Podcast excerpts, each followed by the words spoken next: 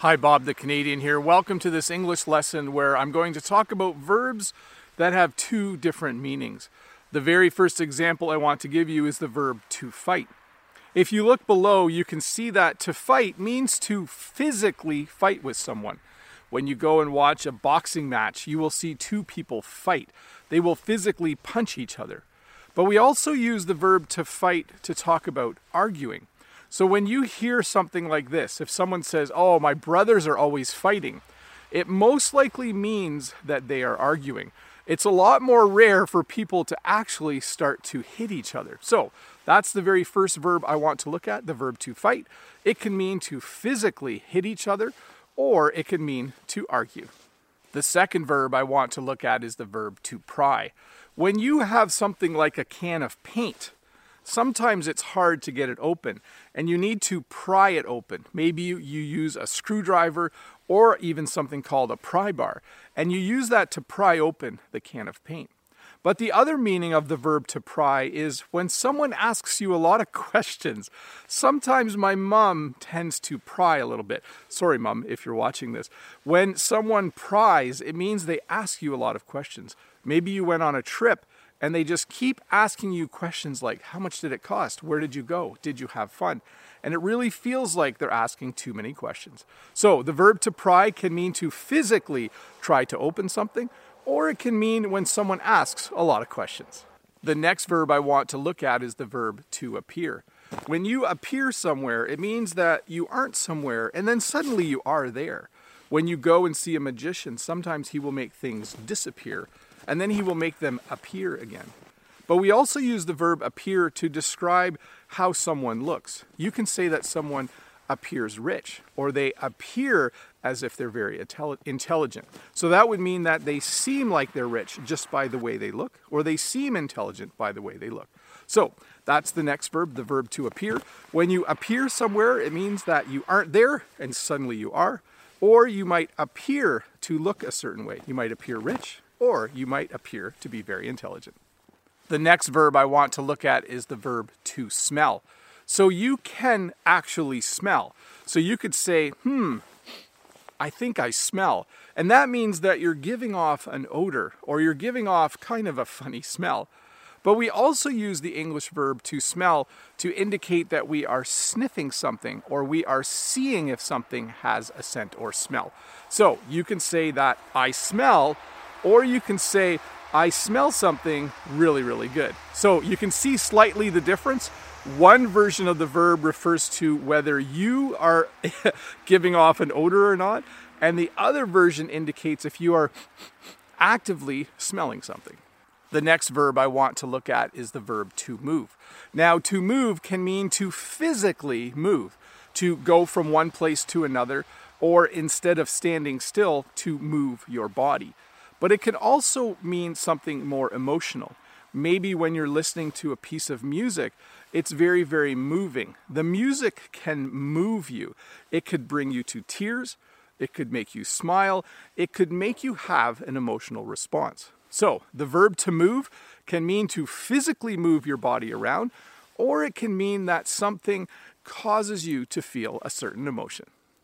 The next verb I want to look at is the verb to leave. Now, you can leave somewhere. If you are at someone's place, you can leave. You can go home or go somewhere else. So it means that you are somewhere and then you go away. But we also can use the verb to leave to talk about things. Sometimes I leave the keys in the car for Jen if she needs to use my keys. So again, you can see that to leave can mean that you yourself physically leave somewhere, or it can mean that you leave an object, you leave something somewhere for someone else or for yourself to find back later. The next verb I want to teach you is the verb to follow. So when you follow someone, it means you physically uh, follow them. If they go somewhere, you go there too. If they drive somewhere, you might follow them and go to the same place. But it can also mean to understand. If you follow what I'm talking about, it means that you understand what I am saying. So the verb to follow can mean to physically follow someone. So sometimes when Jen and I drive somewhere in different vehicles, Jen will follow me. Sometimes when I'm explaining things to my students, I'm really happy when they follow me. I'm really happy when they understand me. The next verb is the verb to apply. When you paint something, you apply paint. It means you are putting paint onto something. Right now, Jen is painting our bedroom. She is applying paint to the walls. But the verb to apply can also mean to ask for a job when you fill out a job application, it means that you want to apply for a job. You are asking if you can work somewhere. So, once again, the verb to apply can mean to put something on. We often use it with the word with the word paint. We'll say I'm going to apply a coat of paint. Or to apply can also mean to ask a place of business if you can work there. The next verb I want to look at is the verb to admit. When you admit something, it means that you say out loud that you did it. Sometimes when there are cookies missing in the kitchen, I'll ask my kids who ate the last cookie, and then one of them will admit that they ate it. So they are saying that they did it. We can also use the verb admit, though, to mean to let someone in. Sometimes when I start class at school, I close the door, and then if students are late, I will admit them later. I will let them into the classroom later than everyone else. And then I'll usually say, you know, why are you late? And I'll ask a lot of questions. Um, I don't pry though, I just ask a few. Anyways, the verb to admit, it can mean to say out loud that you did something, or it can mean simply to let someone in to a place. The next verb that I wanted to talk about is the verb to lie. When you lie, it means you say something that isn't true. It's not good to lie. You should always tell the truth. But we also use this verb to talk about something more relaxing. Sometimes I lie down on the couch to have a nap. Sometimes I lie down in the grass to look at the stars. I usually do that in the summer though. So the verb to lie can mean either to say something that's untrue, or if you add the word down, and it's a little bit of a phrasal verb then, it can mean to do something a little more relaxing. Well, hey, thank you for watching this little English lesson about verbs that have two different meanings.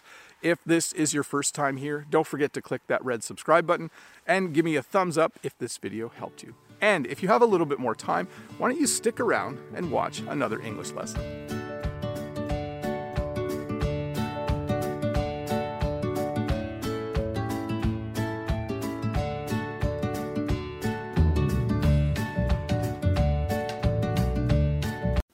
Hi, Bob the Canadian here. Thank you for listening to this English podcast lesson.